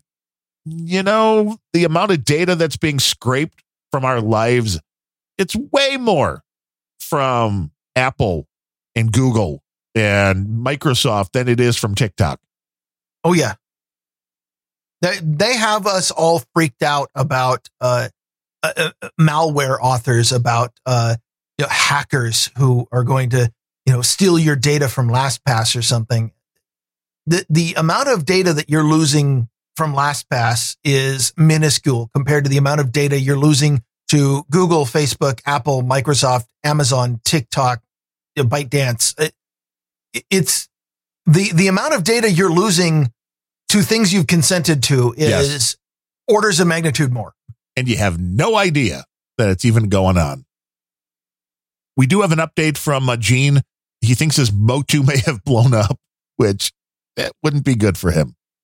I, yeah, well, it won't be good for you on Friday. It doesn't matter to me right now. Oh, that means free show. It means free time. That means I can take the day off and just relax and kick back. Well, you're you're not going to just you know eh, go live on Friday and take both parts, Right. I could do that. like play the reasonable part and play Gene's part at the same time. I could talk about playing video games and ordering my food. I'll be like, okay, everybody, what what should I have for lunch? Let's see. Should I Well, order? if- should I order a If, hamburger? if there's if there's a question, I think I because I saw a couple messages come by on NAS. Uh, there are people who donated to Gene's show uh, because they really liked a two hour long video game conversation that Gene and I had. yeah, Dame Lisa, I think, said that. Yeah.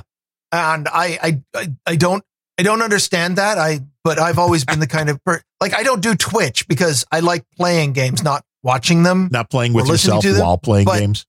But there are a lot of people who inexplicably like to hear me talk and like to hear Gene talk and like video game. Ch- I, I don't, I would have expected that was a niche with like a Venn diagram with the circles in different counties. Right. But who knows? There are people who apparently really liked that, and they were saying, uh, "Oh yeah, we don't. I donated to Gene's show for this." And I was reading that, going, "Well, it would be inappropriate for me to say, hey, I was half that conversation. What the hell?" Wait, but it is you got Gene's show. you actually got So- half the time on that show? That's rare. With Gene I got more than half the time. Have you ever heard me not talk? No, it's just nonstop two channels at the same time. Yeah. But that yeah, Dame Lisa That's was why also a show with me and Gene makes so much sense because both of us are saturating the channel toward the entire podcast. we're going to do it for five hours straight.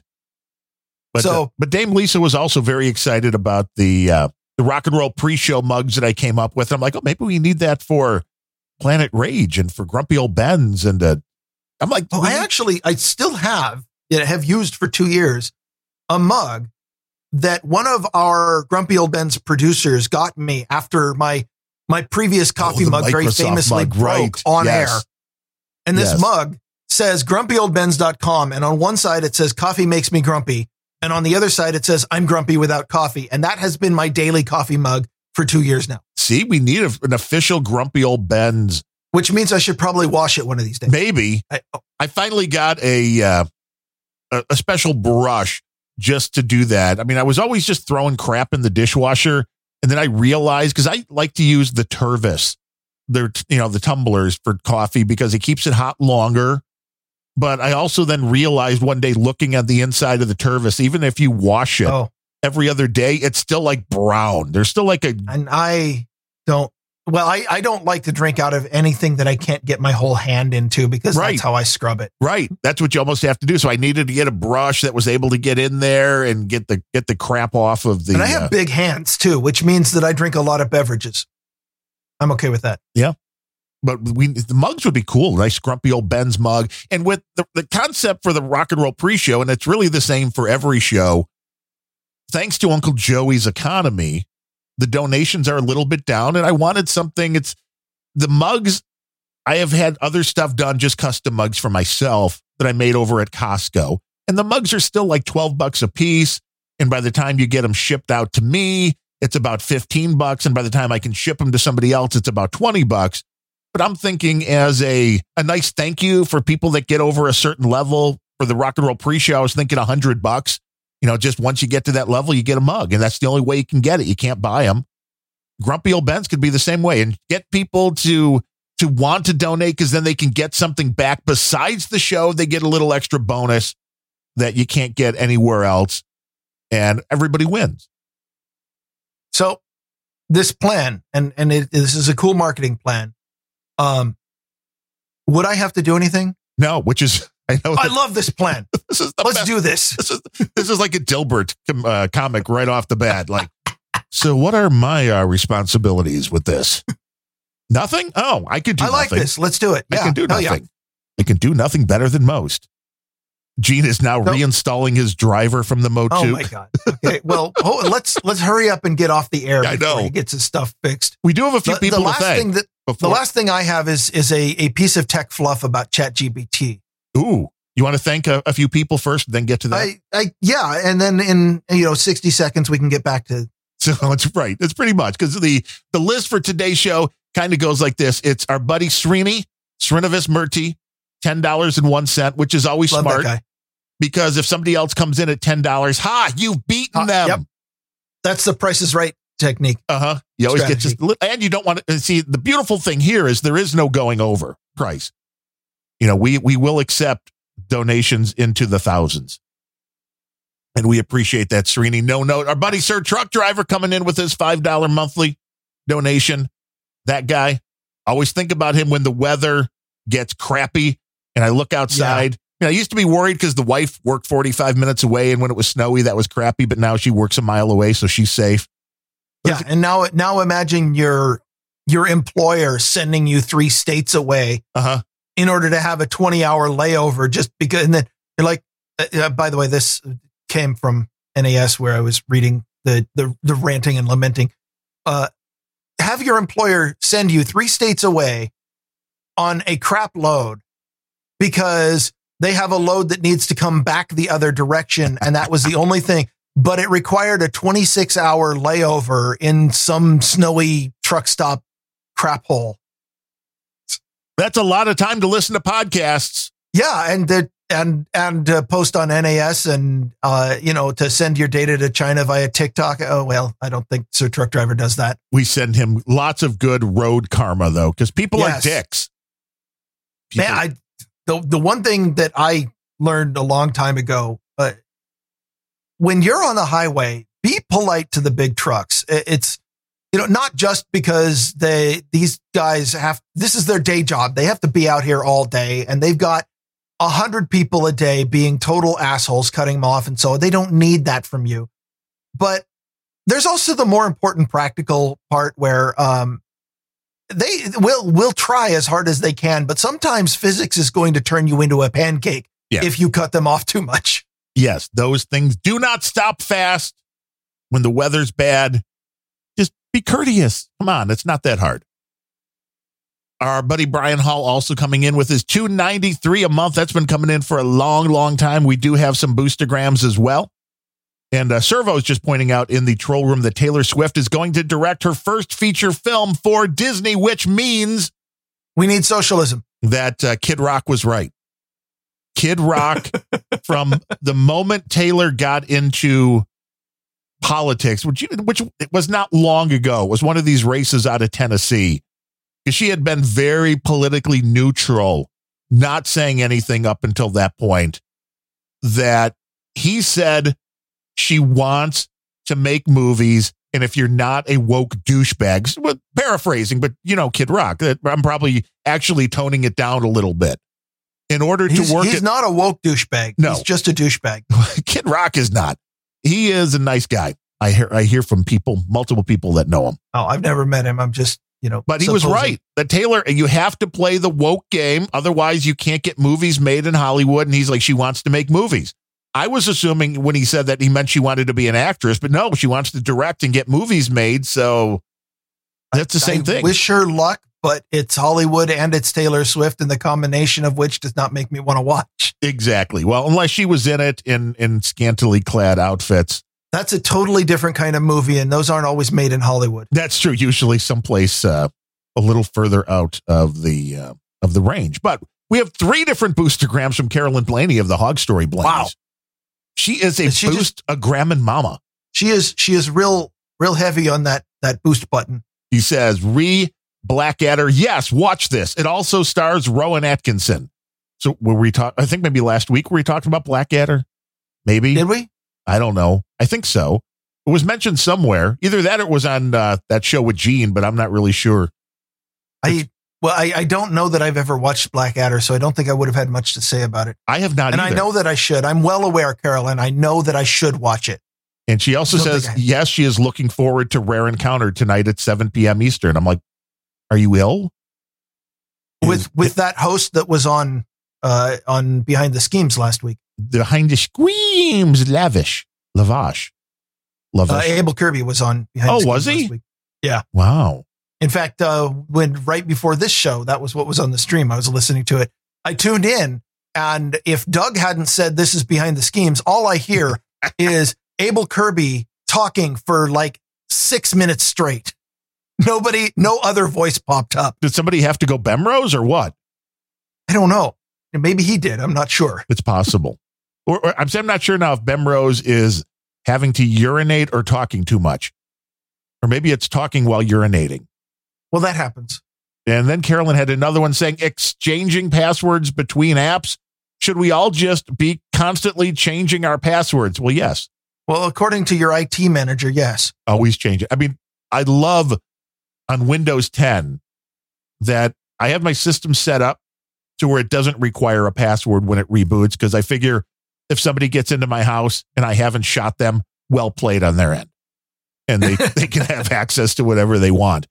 But every so often, it's like on a reboot, you must reset your password. This password has now been too old, it's expired, Oh my God. and I keep putting the same password in. And it doesn't That's a, and it just lets you do it. So it's like, what's the point? So that has been a, a Windows optional policy that you can set via Active Directory servers forever. If if you are part of a corporate domain, then the dude's named Ben in the charge of the corporation can set policies. And the the one at Microsoft when I was there was eh, it, it was hardcore. It was like every 30 days you must change your password. They had minimum complexity requirements, which um, back then meant the obnoxious and ineffective practice of saying you have to have symbols and letters up uppercase, lowercase, and numbers, etc.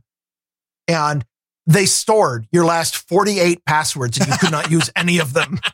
Wait, storing those passwords, that's not good. No, no, From it's, the hash, it's your, I'm sure. well, I don't know, maybe, If not, you're like, you're just building a but it was definitely, it was definitely stored at the domain controller because wiping my system out, which I did once a day when, when you're working on the operating system, that's a thing, uh, did not allow me to change my password to use those. Damn, what a bunch of dicks. And we do have a 10,000 Satoshi boost from Sir NetNed that says, I boost Grumpy Old Ben specifically so I don't have to podcast. is there, uh, is there? Do we have a rule that if you don't boost us, then you have to do a podcast? Is that? I feel like we should institute this rule now. It seems fair. Along with the mugs, it'll work out really well. Uh, I had one more that came in yesterday, I think. Uh, I don't know if you saw this from Eu- Euphrosynos. Okay, I, I, I, I will, I will back it up here. Yes, yes, Euphrosynos. Yes. I just, it was, I, I saw it pop up. I needed to make sure that this person got noted, even if I'm not exactly sure how one pronounces that. I'm assuming Gitmo Dixie says ITM from Gitmo Dixie's got to be a far south, so probably in a nice warm place. Unlike Uh, yeah, us. nice warm place that that's a lot warmer than this room and probably also has mosquitoes how has your wife not shot you yet if it's 54 in the house? because she's she's in her office with a space heater and a cat. Ah, that'll do it. That'll do it. A good well, the space cats heater always goes a end long up where way. the where the space heaters are. Yeah, and the little Vornado one we bought is doing a nice job. I'm su- I was kind of surprised because we again the room we're putting it in where we watch TV is open, you know, so it's very hard to keep the heat in. But if you point it into the corner where you're sitting, it kind of just kind of keeps the air where you want it. Yeah. Yeah, I, I I really like the vaulted ceilings in this room, but they're not exactly ideal when you're trying to heat the space. No, that would be bad. But if you want to help, the wood stove keeps the whole thing nice and steamy, but oh uh, yeah, then you got some fans space, on. Space heater cannot around. really compare. No, no, it's not going to give you the same bang for your buck. But if you want to keep us warm here on Grumpy Old Bens, go to grumpyoldbens.com slash donate and do one of those things. It's appreciated. So what else So- you got? Uh, the headline, this headline came from petapixel.com, which I've used before, but they're not, uh, anyway, um, just love this headline. So I had to bring it. Uh, this also, by the way, came in my notes. It's under the category, the non-story of the week. Nice. Um, AI warns that photographers may be put out of a job because of AI. We're coming for you. so, um, little self-serving, but, uh, what happened was somebody whose name I forget and didn't think was important enough to put in my notes asked ChatGPT. Are you, if you're familiar with that? Yes. Yeah. It's the thing Yeah, that everybody's writing about. Yeah, everybody is going crazy about ChatGPT. I've been trying to avoid it, but you know, I had to bring it up because ChatGPT, it turns out, is woke. But So wait, somebody, the AI is woke? yes, I'm getting to that. So somebody, this artist, I'm not sure, asked ChatGPT if humans do humans have anything to fear when it comes to text to image AI generators. And I wanted to read you some quotes that came out of ChatGPT because these made me chuckle. It is important to note that these AI image generators are still in their early stages of development, and it's difficult to predict exactly how they will be used or what impact they will have on the economy and the job market. Which is a lot of words to say nothing. Yes. Um, it's important for society to carefully consider the potential implications of these technologies and develop appropriate guidelines and regulations for their use. Regulations? So ChatGP has been trained by statists. Hey, it's been reading the writing on the wall. it's yeah. Why? Why would an AI default to wanting to regulate something before it's even a technology? because it's dangerous technology. It can create Yeah. things that don't exist, and people are dumb and they believe because it. it's been trained by people whose religion is government and who think, oh, you know, people are bad and AI is bad, but government they can do no wrong. Yeah, okay. Well, Uh, you we- know. We have, we have a word for those people. They're called morons. well, you know, how many, how many writers do you think, if they had the ability to pay, like, well, who, even if you have to pay, the ability to have an AI just write all your shit for you, they're never going to write anything again. It's just like, I'm, I'll take the money. I'll take whatever my bosses are paying me to churn our, our churn out articles. It's like, how are you going to know that an AI ain't doing somebody's work? And let's be honest, AIs are going to be able to replace most people real quick. Well, it, most people maybe. I if I want good writing, I don't think ChatGPT is going to do it. Um, let's see. Uh, oh, if if text to image AI generators become advanced enough to significant. By the way, it, there's there's a theme here. It's using a lot of words, and it's sounding like a goddamn corporate memo or press release. Yes, it's unlike the ELIZA systems of the olden days where it was like, what do you think about that? No, this one is just it, like it, feels like they trained the whole thing by feeding it a bunch of, of corporate memos and press releases. Can It I just- ask one simple question though? No, Can I ask? I don't believe you can. that that may be the, that may be the case. But my uh, query would be: Is the chat um, AI more eloquent or less eloquent than Kamala Harris? That's a tough one. See, Uh, but but it might sound like uh, it might sound like Harris. If text to image AI generators become advanced enough to, to significantly disrupt the market for creative work, there may be a need for new policies and programs to help support artists and other creatives. Ah! So ChatGPT is a socialist. This might have been written by Kamala Harris. yes, we need to be able to swoop in. This is was like the concept of well, we need to swoop in and save the uh, the buggy and carriage makers because we have automobiles now. We have Yes. to, we have to keep them afloat because And that's what it is. It's it's you know uh, the economy moves on and industry becomes obsolete, but we have, have high lobbyists and a lot of money. So let's buy some politicians who introduce legislation to keep our business model alive, even though it's failing. And You don't have to go to buggy whips. Go look at the the recording industry. Yeah. Look at Uh, look at everything. I mean, you're soon going to be able to just type it. Well, one, you might be able to let the AI write your script, and then it'll create the visual for the movie. And it never once you don't need an actor, you don't need a writer. It'll just be there. and and it'll be a crappy movie. Which, We- admittedly, you know, Disney is probably looking into this as trying Yes. to improve their offerings. Yeah. Some possible solutions could include implementing basic income programs, providing government grants and subsidies for artists, and creating new education and training programs to help creatives develop new creatives develop new skills and adapt to changing market conditions. Did I say socialist? This Uh-huh. AI is communist. Uh huh. Because the people that write the good songs will no longer rise to the top. It's ridiculous. So somebody asked, you know, what is the future of AI? They asked an AI and an AI came up with the fucking communist manifesto. That should worry everybody. I'm just saying, I, I'm not sure about this. Anyway, my experience reading through this is that the, the text that ChatGPT is emitting is uh, really wordy gibberish, mimicking words, but having no meaning is most of it. Kind of like, like what a six year old would say or a Hollywood screenwriter. Right. Or, or a New, New York Times editor. Right. Or a journalist that needs to get, you know, a story that they have really one little line and they need to make it seem like it was a long expose. So the question originally asked was, uh, are photographers going to be put out of business? I don't think photographers have that. I've, I've seen a lot that comes out of the, the CRAI or whatever the fuck it's called. Um, I don't think photographers have anything to worry about, at least not until AI figures out how many ha- fingers go on a hand. Right. Consistently. but journalists might be in danger and Hollywood screenwriters could have a problem because this kind of stuff, it sounds exactly like what you would get out of uh, a, a, an Atlantic article. Gobbledygook woke speak. Yes. If you want more of that, come tune in to AI.cooking. You'll Oh, find I had one more, it. one more really long passage, and this is ChatGPT on Google Passkeys. Really? Yes. Wow. Some somebody asked ChatGPT. Well, okay, somebody asked ChatGPT. Uh, well, it this is from a Reddit thread, and somebody asked the Reddit thread, um, "How do I convert my website to use these passkeys?"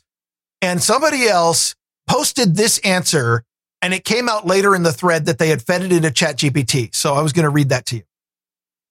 First, you'll need to decide on a passkey implementation strategy. This will likely involve using a combination of salted hashing and encryption to store and verify passkeys, the user's public key, on your server securely. Next, you'll need to update your server side code to support passkeys. This will likely involve changes to your user authentication and password reset processes. Finally, you'll need to update your user facing documentation and interfaces to reflect the changes and inform your users of the new system. This will likely involve updating your sign up, sign in forms, and password reset forms or instructions. Overall, the process of supporting passkeys will require some careful planning and development. Still, it can ultimately improve the security of your system and provide a better user experience. Damn, that's pretty good. That was a lot of, again, a lot of words for, yeah, you're going to have to change some code. Yes. but that's exactly if you go to a Dilbert comic, that's exactly I it. know. And that's the thing. It's it, this is this is wordy, wordy gibberish that uses a lot of words to say nothing. The, the things I really noted about that is the paragraphs start with first, next, finally, and overall, and each paragraph has two parts. The second one starts with this will likely. That I mean, that was kind of a key off, but But they understand for writing in a technical manner, there is a form you have to follow. this is going to replace the high priced Silicon Valley consultants who explain how to convert your front end because you can pay a consultant a lot of money and they'll come back and say, uh, you need to update your server side code to support passkeys. No, you're still going to But pay they'll the use as many words to do it. but they're just going to type it into the AI. And Yeah, that's what they'll do. this is but this is the perfect job for guys like us. You, you know, you get the consulting question, you put it into the AI, and you return the AI's answer. All you're doing Oh. is cutting and pasting. I Question, wonder how answer. many podcast scripts are going to be generated by this thing. Uh-huh, question, answer. There you go. And then read. I mean, this one, obviously. no. And then read by an AI that you don't know is an AI, which is really, Are you talking about GWIF again? it could be. Gwyff is a very highly polished AI. AI? But for people who write, I mean, especially now, if you're a very popular author, if you're a Stephen King, then the cost of getting your book converted into an audio book is not out of the question because you're making a lot of money. For smaller authors, most don't have audiobooks because it costs a lot of money.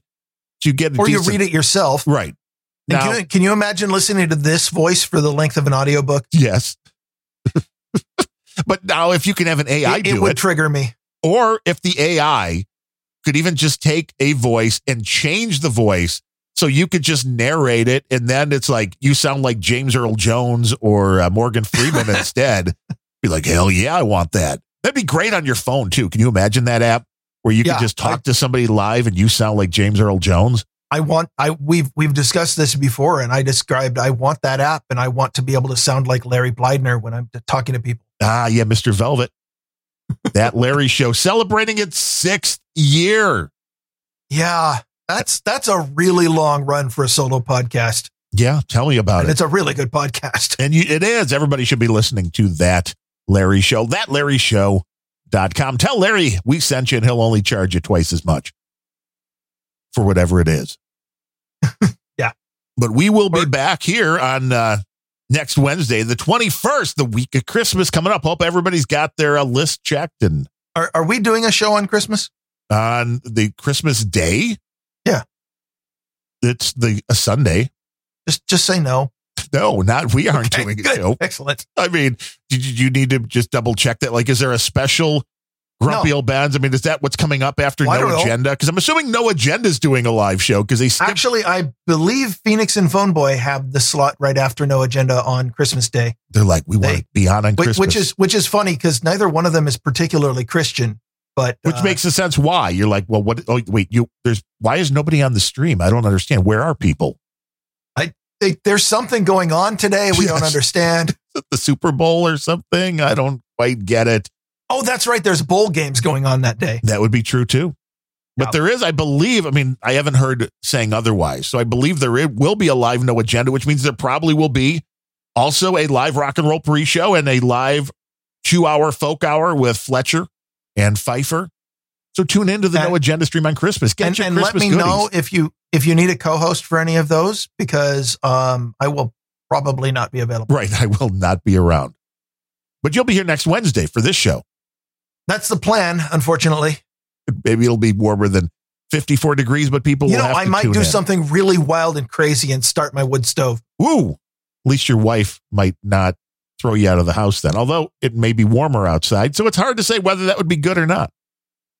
With that It's- said, I am Darren O'Neill, coming to you live from a bunker deep in the heart of middle America, just outside of Chirac, where it's cold, but I don't have a wood stove or a cat and from America's Left Coast, where I will be ranting on Christmas. I'm Ryan Bemrose. Somebody needs to record that.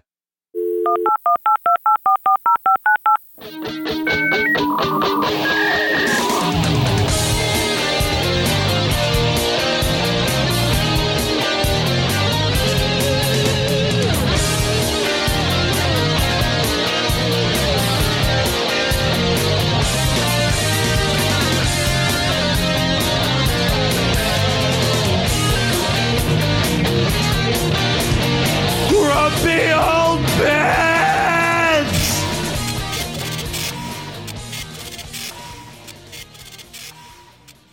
Oh, that's right. The two hour folk hour is Rusty Apples, a totally different guy than Fletcher. What? Uh, er, what I'm sorry. Corroded Bottoms? What?